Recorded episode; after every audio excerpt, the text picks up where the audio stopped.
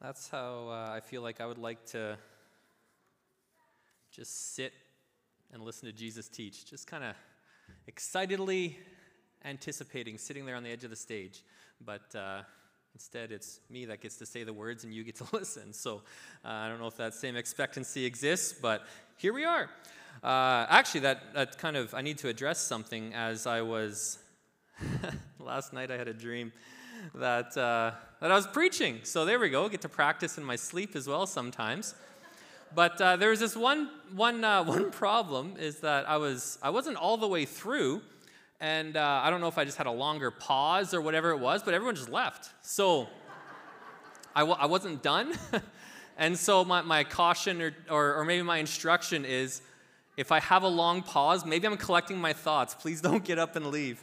I've, uh, I've prepared a few more things, and I would like to have the opportunity to, uh, to lead us through them. So we'll, uh, but if you, if you get up and leave, I'll, I'll understand that maybe I'm more of a dreamer than I anticipate. Uh, over the last uh, couple weeks, we've been, been uh, looking at this one verse in particular, but more, more or less this thought of living with intent. And so, this verse from Ephesians chapter 5, verse 15 to 16, I'm going to again read it for us. This summarizes a lot of where we're going and why we're uh, spending these weeks on this. So, be careful to live your life wisely, not foolishly Take advantage of every opportunity because these are evil times. So, with that, we've, uh, we've come through talking about calling, that we are all called to Jesus, and then we are given this invitation, this little more open handed invitation of being called to partnership with what uh, God is doing, Jesus is doing in the world around us. And uh, then we, we looked at purpose and how our, our primary purpose is to worship God. And that looks, uh, that looks like, like worshiping, like we've done here, but that also looks like uh, the work that we do can be our worship to God. Uh, our primary purpose is to worship God. But then we have this opportunity in purpose and partnership that our purpose can, can go beyond what we do in our short lifetime. Instead of that just being erased as a memory that fades through time, our purpose, when it's built into what God is doing, those, uh, those bricks, bit by bit, can be built into something that's going to last and actually has an impact beyond our short little lifetime here. So, now onward to the third and final element from calling to purpose is towards mission. Uh, and now let me just give you a little, a brief little peek inside my mind. I realize this could be scary, so we'll keep those parts aside. And a little bit towards some of the process of, of how I end up collecting my thoughts towards these things here on a Sunday morning. Uh, so some of it, usually, if it, uh, I'm pausing, don't leave. Uh, in a moment like this, I, I, I know, okay, this is where we want to go over the next few weeks. And so I have this idea of like mission. I kind of know what that's going to look like, but I take time to just sit and like and pray about that and think and, and I start jotting down things that come to, to mind for me. So that comes up in a few different categories. There'll be things of like, where does this show up in Scripture? And how can I, how are we going to connect? And what does that teach about? And, and we'll dive in, and then I might dive into that and realize ah, that's not what that chunk of Scripture is about, and end up in different spots. But another part that usually comes into mind for me, it tends to be maybe it's a bit pop culture but when I think of mission, and, and, and so there's different things that come pretty quick. So when thinking about mission, uh, perhaps the function of being a 90s Christian kid and having listened to a little bit of Carmen, I don't know if there's anyone else that listened to that at all. Um, I'm sorry. Uh, and, and some of that is this Mission 316, and the song comes to mind. I'm like, yeah, we're not going there. Uh, that's not needed. That can be left with Carmen. But then you start thinking about movies, and of course, your mission, should you choose to accept it, as Mission Impossible, which, which like, hey, that has some pretty cool connections, right? That uh, our mission, like, sometimes might seem like an impossible mission, but, uh, you know, it usually works out in the end. We know that God's leading it towards something.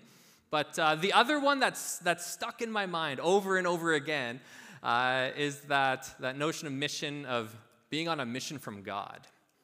Because we're putting the band back together.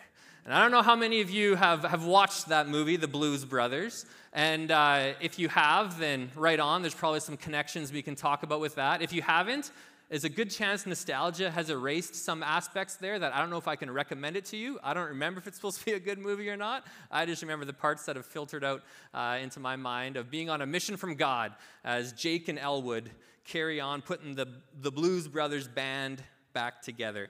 And I, I love it because it has this focus of being on mission. And what they do, it's, it's a movie, like it falls apart at some point. But as, they, as they're, they're so focused on what they need to do in, in carrying forward that the, the side things that happen, the interruptions, the distractions, they don't matter because they're on a mission from God. They're putting the band back together so they can keep driving towards the mission that they've been called to, driving towards the, uh, the end goal of having the band back together. So, uh, we're putting the band back together. We're on a mission from God. And we have this sort of uh, grand mission that, that can be summed up pretty quick, actually, when we think of the Christian world and what God's been doing in the world throughout the ages. Uh, if you ever look at mission statements for different Christian organizations, and actually, for those of you that have a phone, I invite you to a total distraction right now. If you want to like quickly Google some of the Christian organizations you know and start looking through uh, in their About Us section and try and find their mission statement, I, am pretty confident you're going to find a few, uh, it's going to fit into one of two categories. Is that for most Christian organizations, our mission uh, fits either into the Great Commandment or the Great Commission.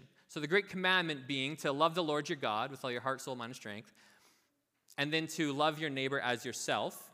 And then the Great Commission given by Jesus to go into all the nations and make disciples. So, our, our mission at Crossway has been making God's love known. So, you can think about that like, okay, I see how that fits in those, uh, those sorts of things. Uh, there, was, there was many of you at uh, a banquet on Friday night for YFC Carmen. Uh, you, did you kind of catch, uh, I feel like Tyler said it quite a few times, of, of their mission of, uh, I don't even know if I get it right now, but all young people living fully in Christ, something to that effect. So that looks like that discipleship aspect, making disciples of the nations. There was uh, one from uh, Prairie Bible College where I went to Bible school, and it's always stuck with me. I liked it. It's just catchy and it, it was easy to remember, and it sums things up well. And their mission was to, uh, to know Christ and to make him known. I feel like it fits. But you see how that fits within the Great Commandment and the Great Commission. These are the things generally, broadly, of our mission in the world as Christians. And now we find ourselves uh, attaching to that in different points throughout history, in different points of, of time and place, because somehow we have to put feet to this. We have to act this out in a tangible way into the world around us. And so that invites us into this grander story piece that I want to address just a little bit. Uh, we, we're actually, as followers of Jesus, we find ourselves adopted into a family adopted into a family that has, boy, there's some stories. There's some colorful characters. Uh, there's some, uh, some stories that have gone bad. There's some stories that have gone bad but still feed into where we are today. And, and we see that played out through the, uh, the story arc from creation to new creation. From creation, when, when God spoke into the darkness and there became and there came light and there came life and there was what he created. And we see that story arc the last few chapters we know kind of how the story finished but finishes but we don't know exactly how. And we know that we're, we're in between here but we see that there will be jesus is coming back sometime and we will be with him forever so we have this creation to new creation this grand story and then all of these stories in here that fit in between and these are the stories these are our family stories. These are the things that, uh, that drag us along and uh, inform us. We can use them to, uh, to teach, to, to learn, to, uh, to hopefully grow, to hopefully understand from mistakes that were made and uh, learn in those mistakes and not get caught in the same things as our, our family, the Israelites, got caught in as well. So when we, uh, again, this peek into some process, when, when I look into this and think like, well, what parts of Scripture can speak into what we're trying to address? And it's amazing how many times there, uh, there is something that fits with the way that we operate in the world, with uh, maybe not exactly, but we, uh, we look through and see, okay, how did Jesus address this? How did maybe the early church address this? How did this show up in the Old Testament, in this, this family history? Of, uh, of the Israelites. And that's one thing, just to, to, as an aside as well. We do have this story, we have this family history, creation and new creation, God's mission of redemptive love for the world, for humankind, from beginning to end. And Jesus is at the center of it. I just want to make that pretty clear that as part of this storyline, Jesus is the pinnacle. He is the center of the story. And we process so much through him. So, what can we uh, learn from these stories? How can we see ourselves in this story, who we are, and, uh, and where we fit? So, I have a bit of a visual I want to, uh, to use to kind of just give us a little bit of that this grand story, this greater, this greater history that we find ourselves in. So I just need, I'm going to need a little bit of help. Um, hey, Ren, can you come hold something for me? How much space do we need? Uh, you go here. You want to hold that? You stand behind it. Um, hey, Riley, can you come hold something for me, please? You can come this way a bit, Ren. And uh, okay, you come here, Riley. You hold on to hold the big chunk for now. I know you're not gonna be able to see this, but this is a, a, a, a whole timeline of human history, which is uh, so we have creation at the front here, and we can see how we have some some of these Bible stories we know. There's uh, where's uh, Noah? He's going to be in here somewhere. There's Seth, Adam and Eve. Uh, Methuselah, so that line goes for a while. Uh, we can see some of um, as the other parts of world history happen. You guys can go up on a step if you want, if that makes it a little bit higher. Uh, I need some help here. We got to go a little bit farther. Who's over here? Hey, Val, can you come help me for a second? You know what it's like to be voluntold. You've been a teacher. You want to hold that for me? So we can, we can see as well here, we get into this point of uh, Israelite history. We have the judges, we have the kings, we have the temple that gets built, this incredible temple that Solomon uh, commissions and builds, that David builds into that as well. Uh, this, this is our family history. This is part of our story. Uh, and then as we come to here, we have the center of the story is Jesus. That's where we find ourselves at the center of the story. I think that's where that is, right? I need one more person. Um, who wants to come up? Phil, you want to come help me? And then, betraying the publication of this thing, we have the United States up here, so you know where this was created. And uh, we see along some of these, these timelines, these, these are our stories. These are our family members. This is our family history. Some of these stories, and, and as we come into the, the Europes, we see them, uh, we see where uh, they come off here. Now, if I look real closely, uh, there's England, there's Canada, right there. We feed into England, and that's all we get is one little blip right there. and then it ends about 1900, so none of you are on the, the storyline or the map here specifically. But we can see that from all the way back there, from creation, human history throughout. And when we think of Israel, when we think of the church, when we think of uh, what God has been doing throughout history, we can see how we fit into these things bit by bit and where we end up as such a small piece of this human history. Now, I just want to point out one thing before I give you guys a break is that want to look at one example pretty specifically this morning of, of family history, uh, as we see in. Um, the Old Testament is we're going to look at the minor prophet Haggai. And I'm going to say a couple things about him, but he's going to be right about, I had him lined up here before, but it's hard to, I didn't have this all worked out this far before. Let's look for 520 BC. 5, you guys can't see it anywhere, so you don't care. I could point anywhere.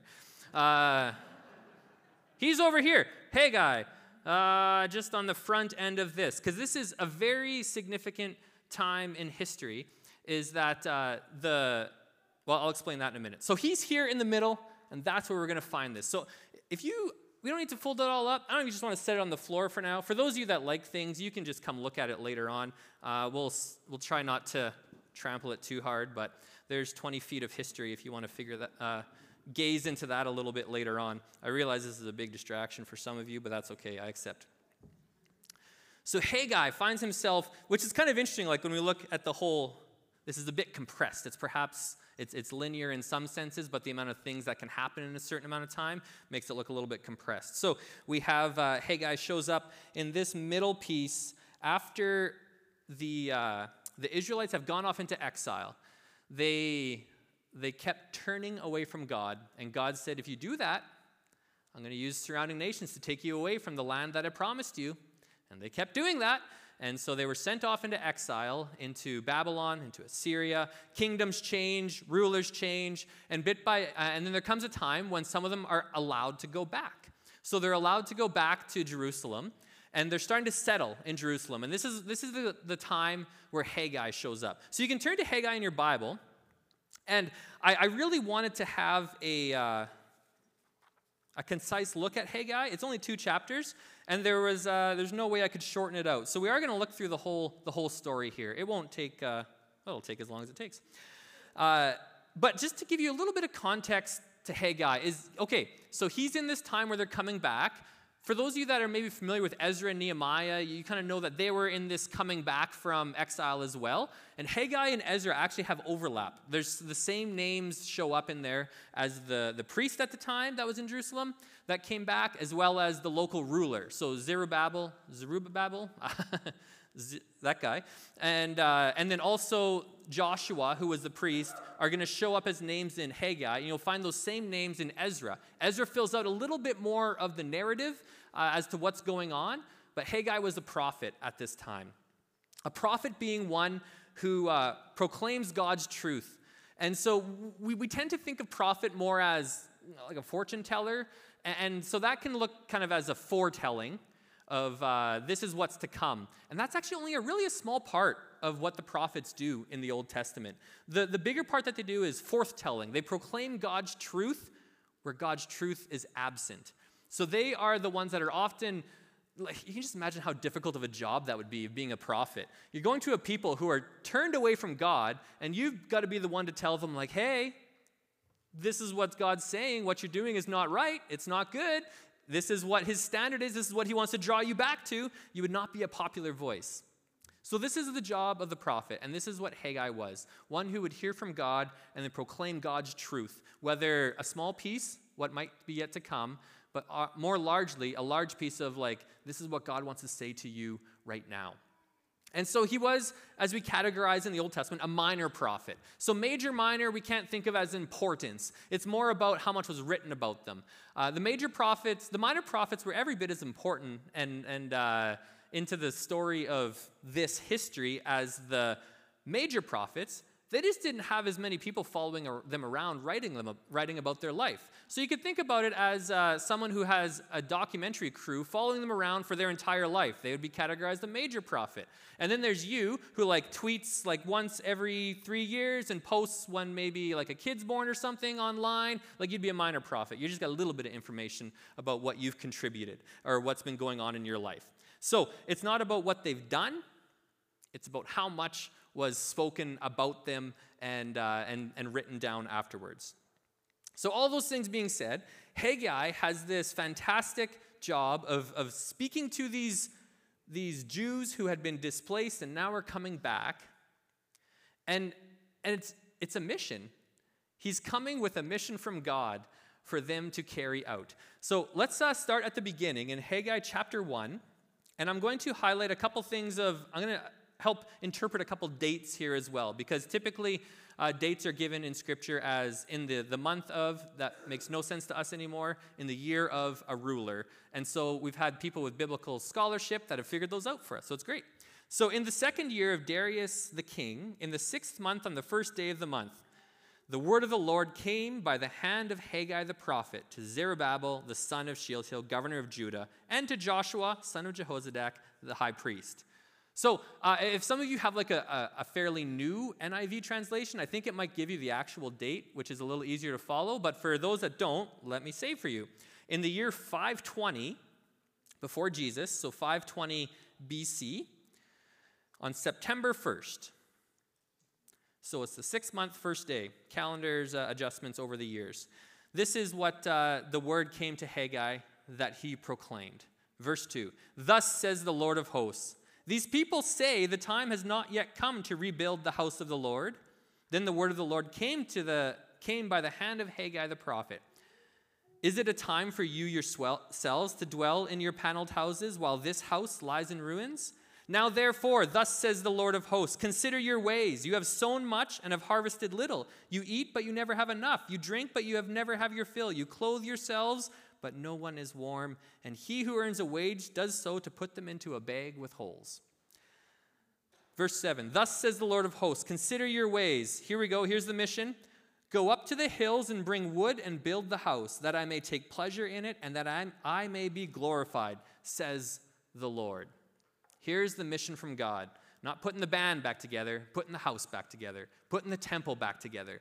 Now, what had happened is as they came over, and, and you'll see this narrative in Ezra if you, if you read Ezra next with this in mind. A group of people came back at the king's, uh, at the king's permission, and they started settling in Jerusalem, and they started actually laying the foundations for this new temple. And they, uh, they had opposition from those around them, from governors in the area, and, they, and those guys tattled back to the, the main empire to say, like, ah, they're rebuilding, they shouldn't be. Look through the history, how this is such a problematic nation when their temples together. Like, this is not good news. And so, so everyone, they stop. All they had done was work, they, I think they'd laid the foundation, and then they stopped because of uh, fear of the people around them.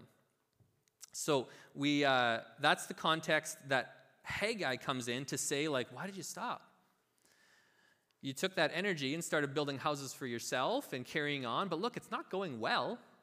Look at the results of your, of your efforts. You're just spinning your tires. You're putting, as it says there, earning wage does so to put them into a bag with holes. So then, Haggai's encouragement, his mission, build the house. And then in verse 9, we keep going. You looked for much, and behold, it came to little. And when you brought it home, I blew it away. Why? Declares the Lord of hosts, because of my house that lies in ruins, while each of you busies himself with his own house. Therefore, the heavens above you have withheld the dew, and the earth has withheld its produce. And I have called for a drought on the land and the hills, on the grain, the new wine, the oil, on what the ground brings forth, on man and on beast, and on all their labors. So you can kind of get the, get the picture, get the message that he's bringing forward. Verse 12, let's keep moving. Then Zerubbabel, the son of Shealtiel, and Joshua, the son of Jehozadak, the high priest, with all the remnant of the people, obeyed the voice of the Lord their God. Oh, how beautiful when we listen.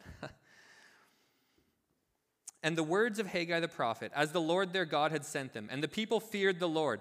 Now, verse 13. Then Haggai, the messenger of the Lord, spoke to the people with the Lord's message. Here's message two. It's five times that, uh, five times throughout this, this book that we're going to see a message from God. So we, the first one, build the house, September 1. Next one, verse 13. Then Haggai, the messenger of the Lord, spoke to the people with the Lord's message I am with you, declares the Lord. That's it. I am with you. Isn't that what we need sometimes?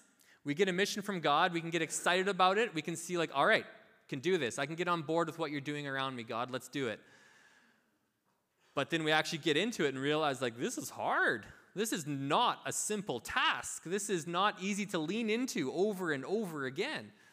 And so we need that encouragement, and God knows that. And He gives that this message I am with you.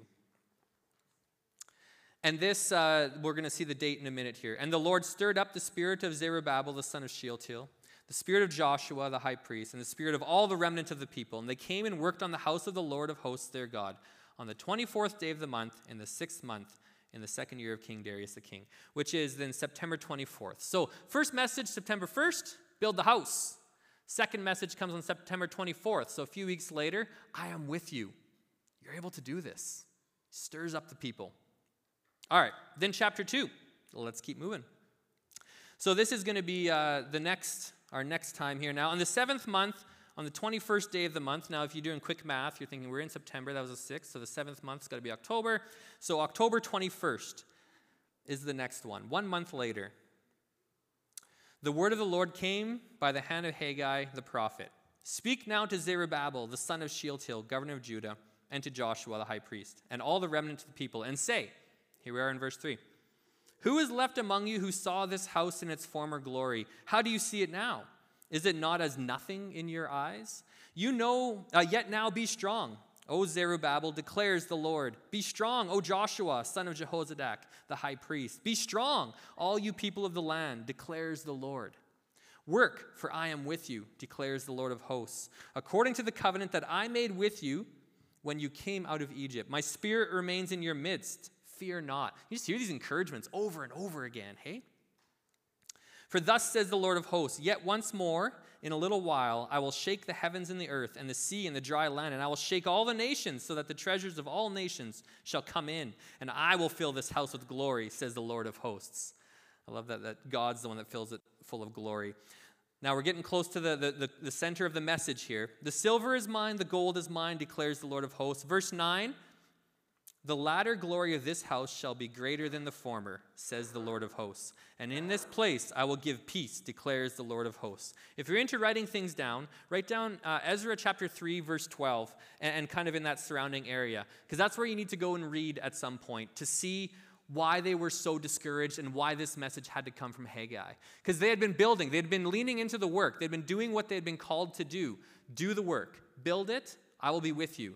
And now they're doing the work and then they're realizing because some of them had seen the old temple, they'd gone into exile, and now they'd come back. And they remembered what it was. They remembered that it was magnificent. And now, with their limited resources, it's nothing compared to what it was. So they were discouraged. You look, if you read this chunk in Ezra, you'll see that they wailed. They were so sad that it wasn't as good as the last one. So God speaks into the situation through Haggai the latter glory of this house, this is verse 9, shall be greater than the former. The glory of this house here is going to be way better than it was before. You see, it has nothing to do with the building materials, with the gold, with the resources that were put in. It has to do with the glory of God that's present in it. It's God that makes it magnificent, it's God that brings the glory to it. So, message one was September 1st build it. Message two on September 24th I am with you. Message three from Haggai on October 21st is that greater glory, even though less impressive. It's about God. He gives the value, He's the one who makes it magnificent. So we're really, from September 1st to October 21st, we're only like hardly even, not even two months into this, uh, this mission, this building project. Uh, so let's, let's carry on. Verse 10.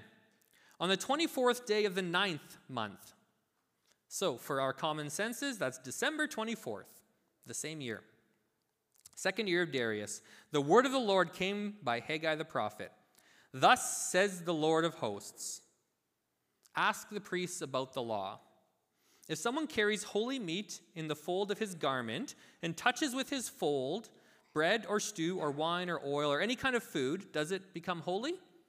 So if he has something that's been set apart, uh, this, is, this is to the priests and some of their, their structure, their laws in the temple. So if he has something that's been set apart as holy, if it touches something else, does the other thing become holy? The priest answered, Nope.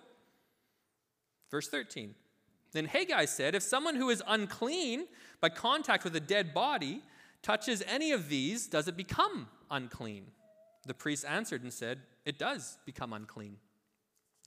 Then Haggai answered and said, so it is with this people and with this nation before me, declares the Lord. So, with every work of their hands and what they offer is unclean. Now then, consider from this day onward, before stone was placed upon stone in the temple of the Lord, how did you fare? When one came to a heap of 20 measures, there were but 10. So you can kind of see this connection to the beginning when he's talking about you were doing your own thing and you see how it wasn't working out. And that own thing, when it's not working out, has an effect to the other things around you in your operating as life. Uh, so, coming back then to chapter 2, verse 15, consider this day forward, uh, verse 16, sorry. When one came to a heap of 20 measures, there were but 10. When one came to the wine vat to draw 50, there were but 20.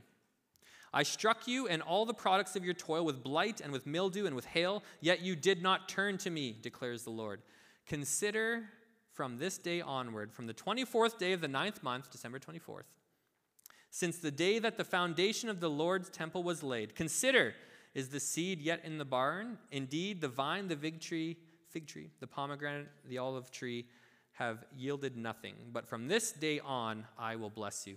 So there's a little bit of back and forth there that takes a bit of straightening out. Uh, they're, they're pointing out, Haggai's pointing out here, the message from the Lord is that holiness is not contagious, but uncleanness is. So, in the way that that interacts with our lives, that when we're, when we're pursuing God, that holiness, it, it might rub off and for people to like come to know God in their own way, but it doesn't rub off. But the uncleanness affects our daily lives in the other pieces. So when there's something that's not lined up the way it ought to be when we're, when we're living in whether disobedience to God directly or, or sitting with a sense of bitterness or things we need to forgive or things we need to move on from, it's going to have an effect on the rest of our lives. Holiness is not contagious, but evil is. That will trickle in to the rest, the other parts of our lives. Some of, our new, some of the New Testament writers grab onto this as well, too. Paul's pretty particular about making lists of like, do this, don't do this. Uh, but there's, there's, a, there's one verse, oh, and I don't remember exactly where it is, so my apologies. I can look it up later. I think it's a Peter one, where he says that uh, if, if the Lord's not hearing your prayers, how is your relationship with the people around you? And uh, that can be an interference to our prayers when we're not living right with those around us. So that's a December 24th message. We're almost near the end now. This last one uh, is, is the only piece that's actually more of a foretelling. So, up until this, it's been Haggai uh, proclaiming God's truth where truth was absent. He's, he's telling them what they need to do going forward, he's giving them encouragement along the way. And now, finally, he has one little piece, which is a little bit of an aside uh, to the story to Zerubbabel. So, verse 20 the word of the Lord came a second time to Haggai on the 24th day of the month, December 24th. Speak to Zerubbabel, saying, I am about to shake the heavens and the earth, and to overthrow the throne of kingdoms. I'm about to destroy the strength of the kingdoms of the nations, and to overthrow the chariots and their riders.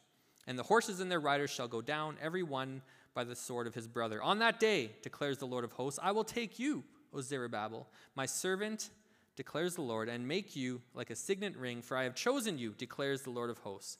So, just to kind of finish out the book, it's this piece where he says, This, this is coming. This is something that's coming down the road, but I've got you in the, in the palm of my hand. I'm going to hang on to you, Zerubbabel. So it's the one piece of foretelling, the one piece of proclaiming something into the future that's for Zerubbabel, but not for the General Assembly. So these people in uh, from October 1st to December 20th. So, in what's that? Uh, uh, October, November, December. So, in like three and a half months, nearing four months, they had their mission, and then Haggai's done. They completed the mission. They did finish building the temple, it came back into operation, and it wasn't as impressive as the old one, but uh, it was made more glorious because of God and who He is and what He can bring into something like that. So when we think of the whole, brand, the whole grand story of God's loving redemption for humankind, it seems a bit odd. Like, how, how does this fit in here? How does this one piece really matter? Like, why would God give them a mission towards that? I'm not going to give you a whole, I'm not going to dive into like a why too much on that, other than to recognize that for a time and a place, as God can call us to very tangible, very practical missions, very practical projects. And we've seen that uh, if you're to reflect on your life of times when you're really gathered together with other believers and focused in on a project. And we can see how, you know, maybe there's discouragement that can come along the way, that we do need that word from God of like, I'm with you, steady on, keep going. We do need that. But we have these moments of, of, uh, of mission for a while, and, uh, and then not always not, and then it has an actual end date. But it can build into, and this is the part where it can build into that, uh, that building that God is constructing. And it lasts. That story, this little story, this three and a half month building project finds itself in our scripture, finds itself as an example to us of people living on mission, of following God's directive and doing what He had asked of them. So, as we kind of come through some of this, I got through Haggai. I thought, I like this. This is, this is really interesting to see this, this, uh, this played out in our, in our story of history, in our, uh, our family tree. But what does, that, what does that mean then for me? What does that mean for us? And, uh, and this, is, this is a tricky part to land on exactly what is the application. What is the go out and do sort of thing? I don't have a temple for you to build. I don't think God's calling me to call you to build a temple. That's not uh, where we're at right now. But I've often considered this question Whose kingdom am I building? And, and, and I don't always know the answer to it. There's different times in my life where I feel like, God, I feel like I'm working on nothing but what you've put in front of me. and, and it feels pretty tangible, like, okay, this must be for your kingdom. And I hope it is. There's other times where my, my energies are distracted a little bit more, and, and my focus and excitement comes from other things, personal projects, and, and I think to myself, whose kingdom am I building? My hope is that they can kind of tie together at times, but I think it's pretty easy to get distracted and lost into building my own kingdom and get more excited about building my own kingdom than building God's kingdom. And I think about maybe really, really practically that uh, this summer I worked on our kitchen and, uh, and built some stuff in our kitchen. So there's maybe, maybe there's building kitchen kingdom at 75 Church Avenue. I don't know. But the thing with that is, is one day someone's going to tear it out and they're going to wonder, why did that previous guy build that thing that way? and, and boy, they made some pretty big mistakes there. I'm surprised that held up as long as it did. And, and if you, even if that's not the case, there's going to come a time where through age and time and decay, it will not last. It's not going to be there forever, it will be gone. So, the hope in this small example would be that there was joy in doing it, because doing an act can be worshipful to God, when we're just working with our hands on something, when we're just working on a project. But my other hope would be that it's something that draws our family together in a way, an opportunity to host others, to uh, build into a relational element with people around us, perhaps. Because that's a value of that has value of something that will last way longer than that kitchen's to last. The tool that we build, the things that we work on, can be just that a tool towards leveraging relationship that can last, towards building, to, building something that is not uh, subject to decay, to rust, to rot, and to falling apart in the end. So I don't know what that looks like for you and, and for us specifically as we go exactly from here. But I do know that uh, we're on a mission from God. And, uh, and I don't know that it's necessarily putting the band back together, although that's kind of a cool part in the last little while, the bands that have come back together. So that's a neat mission from God. Success, I would say.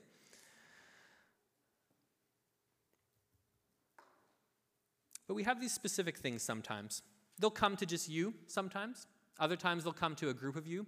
Other times they'll come to a group of us collectively as a church. And so we seek to listen to one another, to discern what it is when those ideas come up. Is this something that we're jumping into together as a project? Is this something that we want to build together as a way of building into God's kingdom so it's something that lasts, something that can continue on be beyond what, uh, what we do here and now?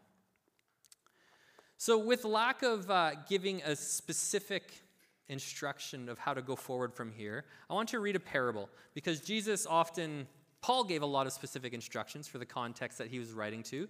Jesus was more prone to tell a story, tell a parable, and let people search it out and digest that and figure out where it applies for them and wrestle with that. So I'm going to use one of Jesus' stories to do the same thing for us. Luke chapter 12, verse 16 says, And he told them a parable, saying, The land of a rich man produced plentifully.